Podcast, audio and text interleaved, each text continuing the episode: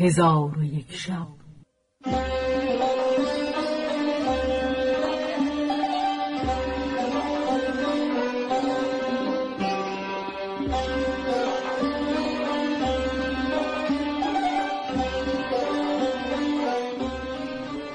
داستانهایی برآمده از ژرفای تاریخ و تمدن و فرهنگ مشرق زمین.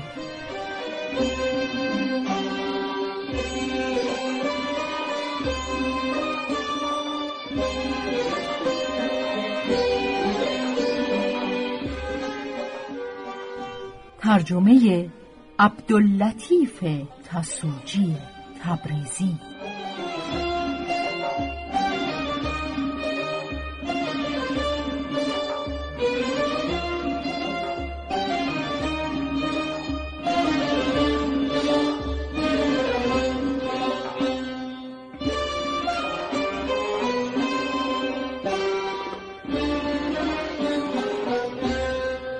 چون شب سی و پنجم برآمد.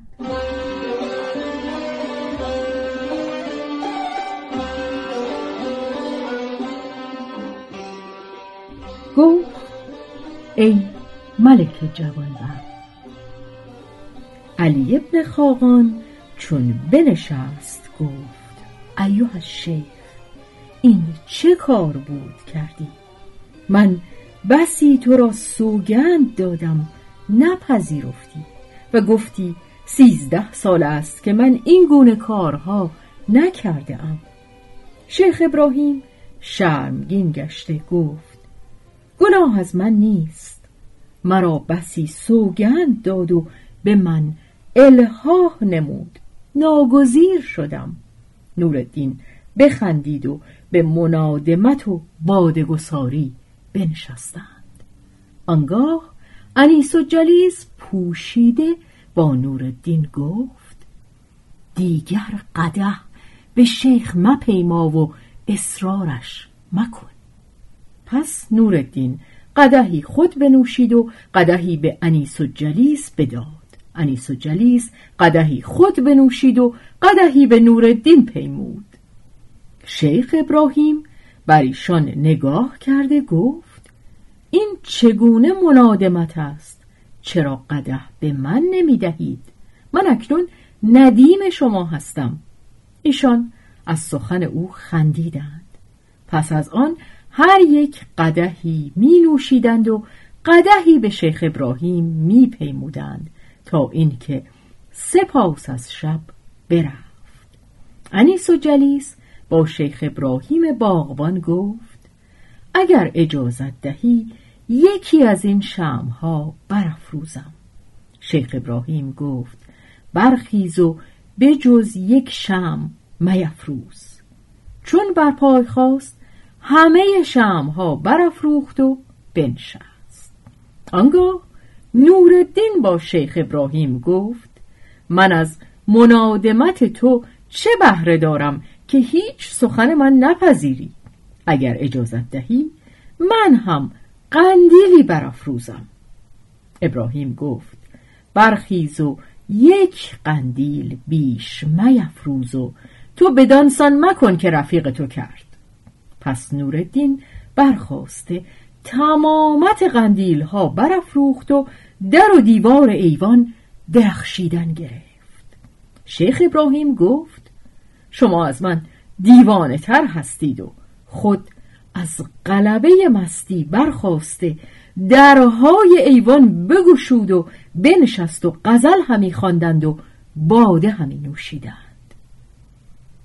غذا را در همان ساعت خلیفه در منظره ای که به دجله نگریستی نشسته تفرج می کرد.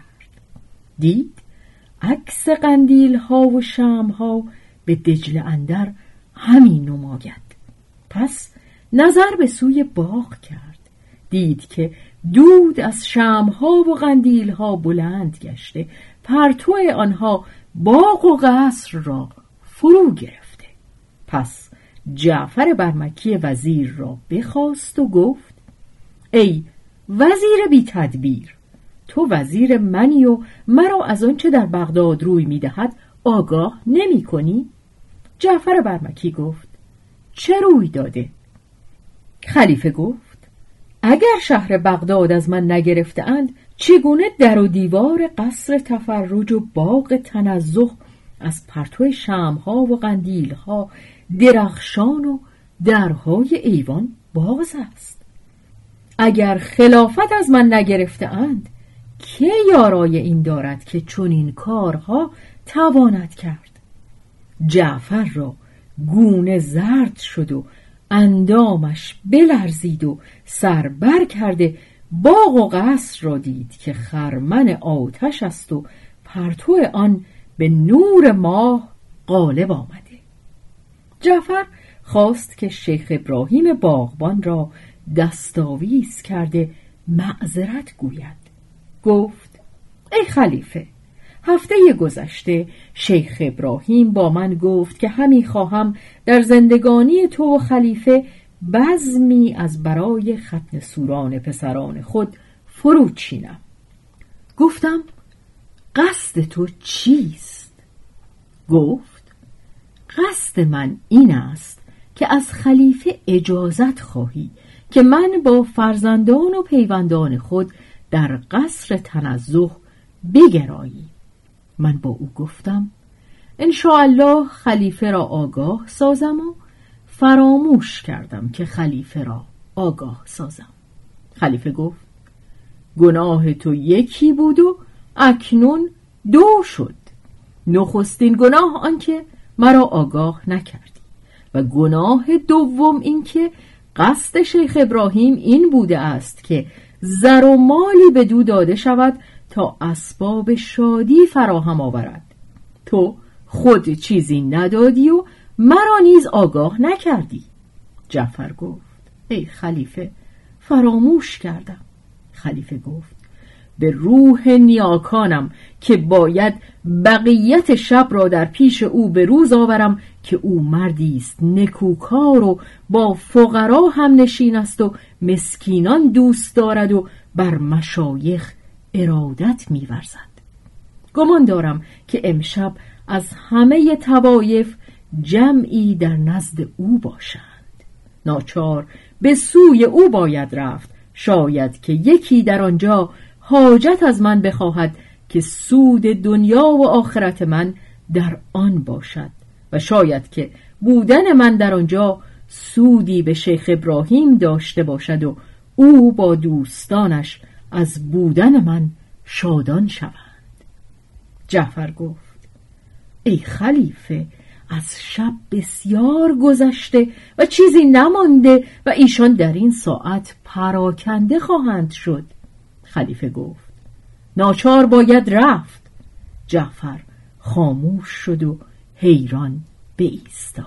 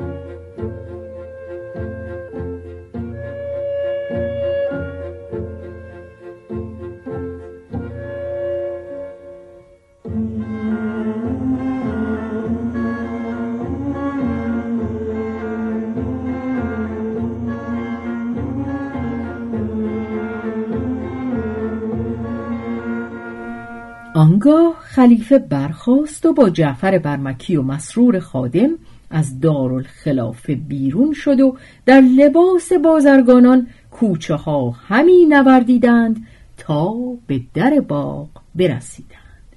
خلیفه دید که در باغ باز است. با جعفر گفت ببین که شیخ ابراهیم در باغ را تا این وقت شب باز گذاشته و او را عادت چنین نبود. پس داخل باغ شدند و همی رفتند تا به قصر برسیدند و به پای ایستادند خلیفه با جعفر گفت من همی خواهم که پیش از آن که خیشتن بر ایشان بنمایم از جایی بر ایشان نگاه کنم و از واردات و کرامات مشایخ آگاه شوم که ایشان را در خلوت جداگانه شوقی هست. پس خلیفه دید که درخت زخیم بلندی در آنجا هست. با جعفر گفت همی خواهم که به فراز این درخت شوم که شاخه های آن به منظره های ایوان نزدیک است تا به حالت ایشان نظاره کنم. پس خلیفه به فراز درخت بر شد و از شاخی به شاخی همی آویخت تا به شاخی برسید که به منظره ایوان نزدیک بود و چشم به منظره گذاشته همی نگریست که دید پسری و دختری چون مهر و ماه نشسته اند و شیخ ابراهیم قدهی شراب اندر کف گرفته با انیس و جلیس می‌گوید که ای شمسه خوبان باد گساران را بی نقمه تربنگیز ساغر گرفتن نشاید که شاعر گفته اسبی که سفیرش نزنی می نخورد آب. نی مرد کم از اسب و نه می کمتر از آب است. خلیفه چون حالت شیخ ابراهیم باغبان بدید از درخت فرود آمده با جعفر گفت آنچه که امشب از کرامات مشایخ دیدم تا کنون ندیده بودم. تو نیز به فراز درخت شو تا آنچه من دیدم ببینی و از برکات صالحان بهرهمند شوی. جعفر چون این بشنید به حیرت اندر ماند و به فراز درخت بر شد علی ابن خاقان و انیس و جلیس را دید که نشستند و شیخ ابراهیم قده در کف ایستاده. چون این قسمت بدید هلاک خیشتن را یقین کرد و از درخت به زیر آمده در پیش خلیفه ایستاد خلیفه گفت ای جعفر منت خدای را که ما را از پیروان ظاهر شریعت پاک کرده و از تلبیس اهل طریقت که آمیان بفریبند نگاه داشته. جعفر برمکی از قایت شرمساری پاسخ گفتن نتوانست. خلیفه گفت ای جعفر این پسر و دختر را در این قصر که آورده که من بدین زیبایی دختر و پسر ندیده بودم؟ و گفت ای جعفر بیا تا هر دو به فراز همان شاخ که روبروی ایشان است برویم و تفرج بکنیم. پس هر دو در فراز درخت به همان شاخ جای گرفتند و چشم بر ایشان دوختند. شنیدند که شیخ ابراهیم با ایشان می‌گوید ای خاجگان من از زهد و پرهیز درگذشتم و صبح افکنده ساغر بگرفتم و باد گساران را بی چنگ و اود عیش بسی ناتمام است. انیس و جلیس گفت ایوه الشیخ اگر آلت طرب می داشتیم عیش ما بسی تمام بود. شیخ ابراهیم چون این بشنید بر پای خواست خلیفه با جعفر گفت این شیخ چه خواهد کردن؟ جعفر گفت نمی‌دانم. شیخ ساعتی قایب شد چون بازگشت اودی با خود بیاورد. خلیفه اود را نیک نظر کرد دید که اود از آن اسحاق ندیم است. خلیفه گفت به خدا سوگند اگر نقمه این کنیز دلپسند نباشد همه را بکشم. و اگر دلپذیر باشد از ایشان درگذرم و تنها تو را بکشم. جعفر گفت خدایا چنان کن که دلپذیر نباشد. خلیفه گفت سبب این سخن چه بود؟ جعفر برمکی گفت تا همه را بکشی و ما با هم انیس باشی. خلیفه بخندید پس انیس و جلیس اود بگرفت و تارهای آن محکم کرده چنانش بنواخت که آهن همی گداخت. پس از آن این دو بیت برخواند. توانگری و جوانی و عشق و بوی بهار شراب و سبزه و آب روان و روی نگار. خوش است خاص کسی را که بشنود به سبوه ز چنگ نقمه زیر و ز مرغ ناله زار. آنگاه خلیفه گفت ای جعفر در تمامت عمر چونین آواز ترابنگیز نشنیده بودم. جعفر برمکی گفت الله خشم خلیفه فرونش است خلیفه گفت آری خشم نماند ولی همی خواهم که به ایوان رفته نزد ایشان بنشینم تا آواز دختر رو به رو بشنوم. جعفر برمکی گفت ای خلیفه اگر تو به ایوان روی عیش بر ایشان حرام خواهی کرد. خاص شیخ ابراهیم که از بیم هلاک خواهد شد. خلیفه گفت ای جعفر باید حیلتی به من بیاموزی که من بدان حیلت درون رفته از حقیقت این کار آگاه شوم و ایشان نیز آگاهی من دانند.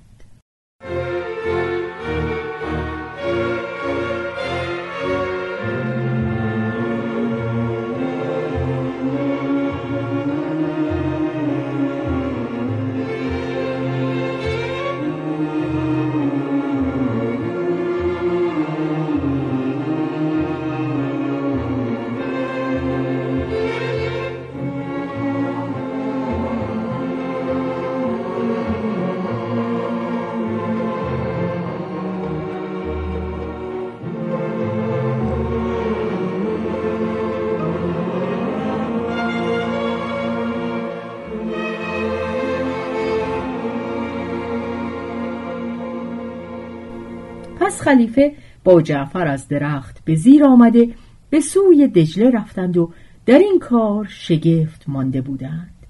دیدند که مردی سیاد در پای منظره های قصر سید می کند قضا را خلیفه چند وقت پیش از آن به شیخ ابراهیم باغبان فرمان داده بود که سیادان را مگذار که در پای منظره های قصر سید ماهی کنند و شیخ نیز سیادان را من کرده بود. ولکن آن شب سیادی کریم نام به قصد سید به کنار دجله می رفت. دید که در باغ باز است. با خود گفت که شاید شیخ باغبان به قفلت اندر باشد. همان بهتر که از ماهیان پای قصر غنیمتی به دست دارم. در حال به پای قصر آمده سید ماهیان همی کرد که خلیفه برسید و او را بشناخت. گفت ای کریم کریم سیاد نگاه کرده خلیفه را بشناخت و زانوهای او سوس شد و گفت ای خلیفه نه من از فرمان خلیفه سرپیچ گشته ماهیان قصر سید همی کنم بلکه بی چیزی و فاقه مرا بر این خلاف داشته است. خلیفه گفت اکنون به اقبال من سید کن. سیاد پیش رفته فرحناک و شادان دام بر دجله انداخت. پس از ساعتی دام بیرون کشید و دید همه گونه ماهیان به دامندرند خلیفه فرحناک شد و گفت ای کریم جامه های خود برکن. کریم جامه برکند. جبه داشت پشمین وصلدار و شپش و کک در آن چندان بودند که آدمی را از جایی به جایی نتوانستند کشید.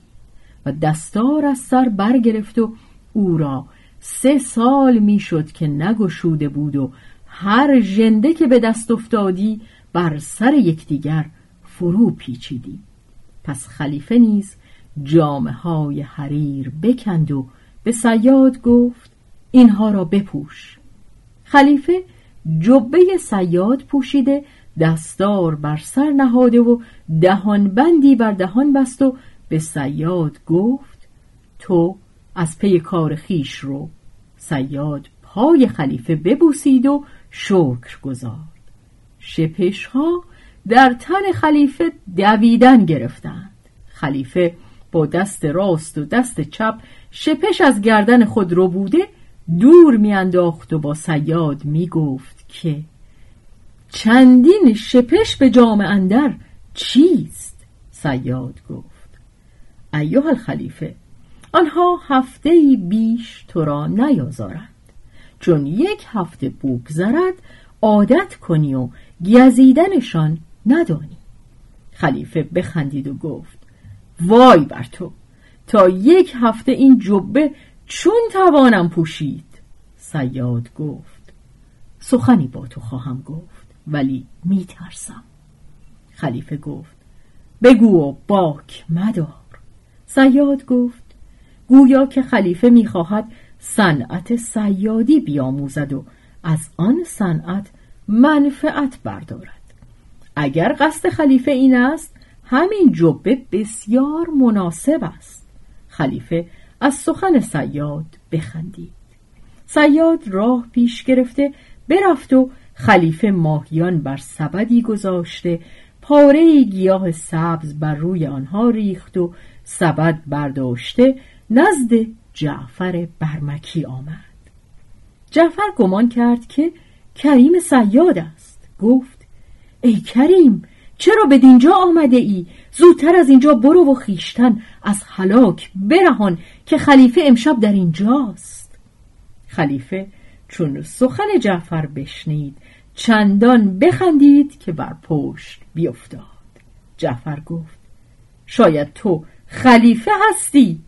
خلیفه گفت آری خلیفه و تو جعفر برمکی وزیر من هستی. من و تو با هم به دینجا آمدیم. جایی که تو مرا نشناسی شیخ ابراهیم در مستی چگونه تواند شناخت؟ تو همینجا بیست تا من بازگردم.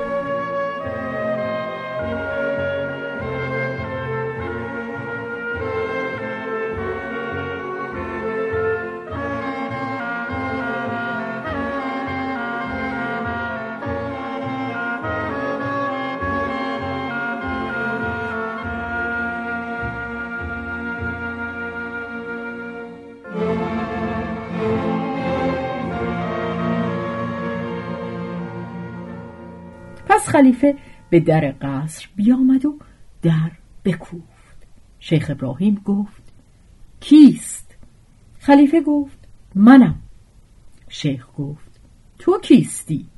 خلیفه گفت کریم سیاد هستم چون شنیدم تو مهمانداری بهر تو ماهی آورده ام و علی ابن خاقان و انیس و جلیس ماهی دوست می داشتن. از آن آواز خورسند گشتند و با شیخ ابراهیم گفتند در بگشا و سیاد را با ماهیان بیاور شیخ در بگشوده خلیفه به صورت سیاد داخل قصر شد و سلام کرد. شیخ ابراهیم گفت مرحبا به دزد هیله باز که با هیله به دینجا آمده ای. اگر راست می‌گویی ماهیان به ما بنما. پس ماهیان را خلیفه به ایشان بنمود که هنوز زنده بودند. انیس و جلیس گفت که خوب ماهیانند. کاش سرخشان کرده بودی. شیخ ابراهیم با خلیفه گفت ای سیاد برخیز و ماهیان سرخ کن و زودتر بیاور. خلیفه به فرمان بشتافت و پیش جعفر برمکی رسیده گفت ای جعفر ماهیان را سرخ کرده می‌خواهند. جعفر گفت بیاور تا من سرخشان کنم. خلیفه گفت به روح پدرانم سوگند که جز من کس نباید ماهیان بریان کند. پس خلیفه به منزل باغبان رفت و در آنجا همه اسباب ماهی بریان کردن پدید آورد. آنگاه آتش بیافروخت و تابه بر آتش نهاد و ماهیان را بسی خوب بریان کرد و در روی برگ انجیر در طبقی نهاد و لیمو نیز از باغ چیده و بر طبق فرو چید و به پیش ایشان بیاورد.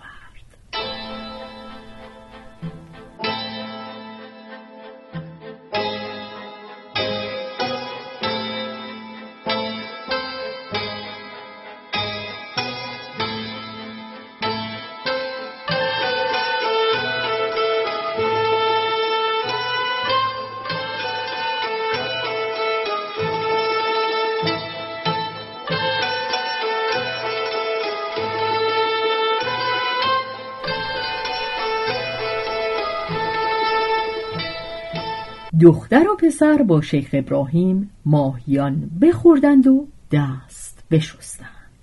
علی نورالدین گفت ای سیاد به ما احسان کردی و نیکویی ها به جا آوردی.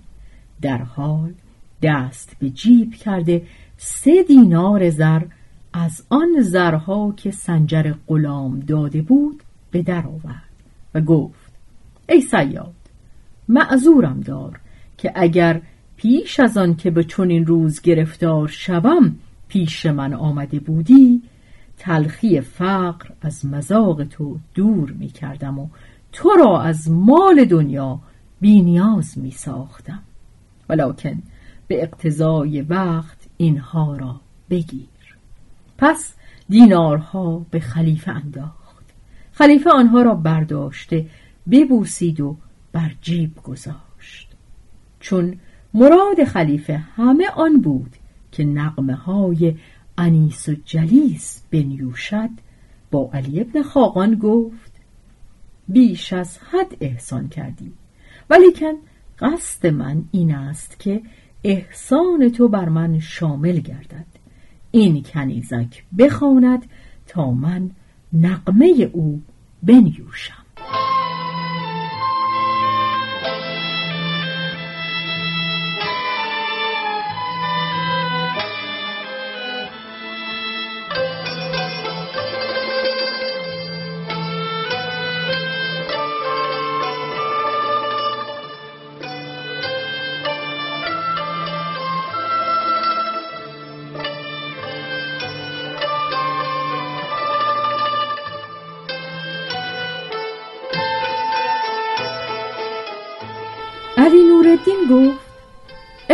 انیس و جلیس.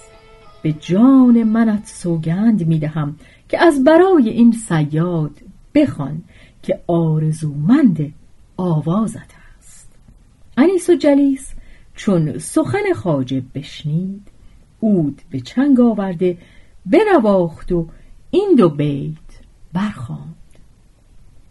ای سنم چنگ زن چنگ سبکتر بزن. پرده مستان بساز راه قلندر بزن. خوش بود اینک صبوح خاص به وقت بهار. لشگر صبح آمده میکده را در بزن.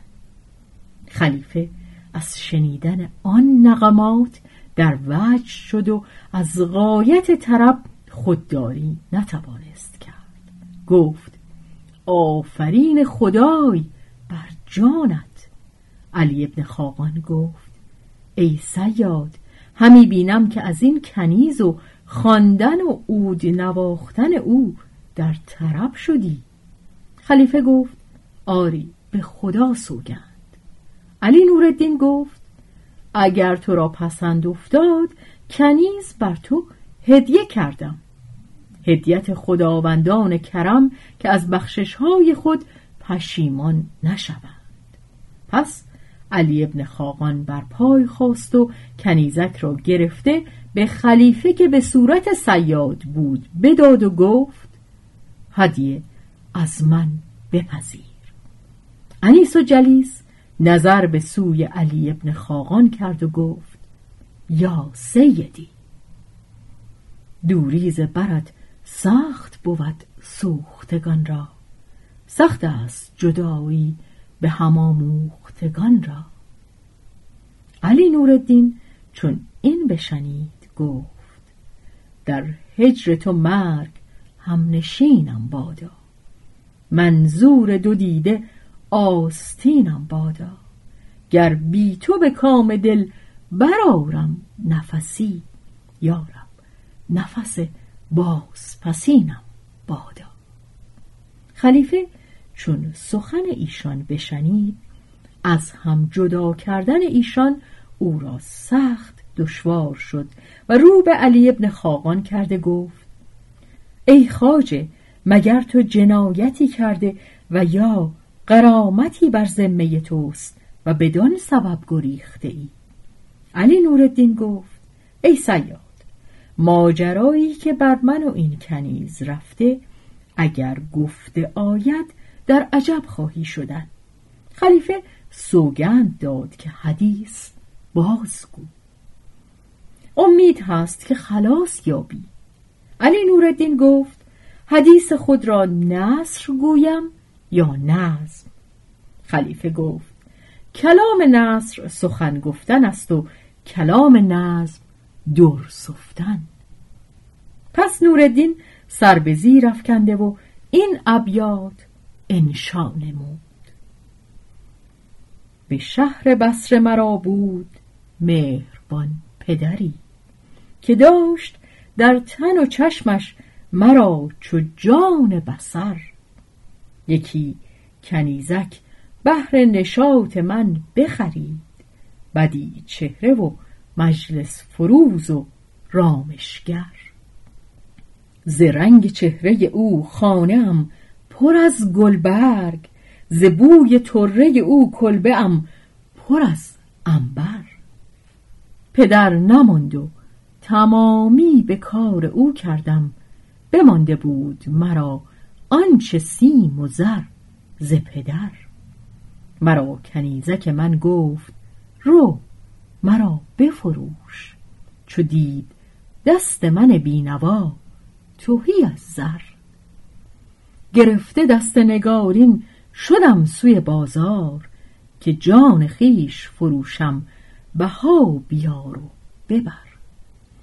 هزار مشتری از بهر او پدید آمد که داشت روی چون روی زهره ازهر. در آن میانه یکی پیر بدگوهر برخاست. شمرد سیم ببرد آن نگار سیمین بر. چو یار خیش بدیدم شده روان با غیر زدند گفتی در روان من آذر. به هر دو دست برآویختم بدو از رشک که عشق و رشکند آمیخته به یکدیگر؟ بکوفتم به زمین پیر دیو گوهر را گرفتم از بیان لعبت پری پیکر شدم به خانه براندیشه عدو کامد غلامی از پدرم نام نیک او سنجر. چه گفت؟ گفت که آن پیر ناسپاس کنون بر امیر بیامد ز تو شکایتگر. امیر شهر به حبس تو نیز فرمان داد. ببند رخت از اینجا که نیست جای مقر. نماز شام بیرون آمدیم از بسره من و کنیزک من با هزار گونه خطر. همان کنیزک دلبند دلفری بستین که دارم او را مانند جان همی در بر. به هدیه دادمش اینک تو را ایا سیاد کدام هدیه که از جان بود گرامی تر چون ابیات به انجام رسانید خلیفه گفت اکنون قصد کدام شهر داری؟ علی ابن خاقان گفت شهرهای خدا بسیار است. خلیفه گفت من به سلطان محمد ابن سلیمان زینی خط نویسم. چون آن خط بخواند تو را آسیبی نرساند. چون قصه به دینجا رسید بامداد شد و شهرزاد لب از داستان فرو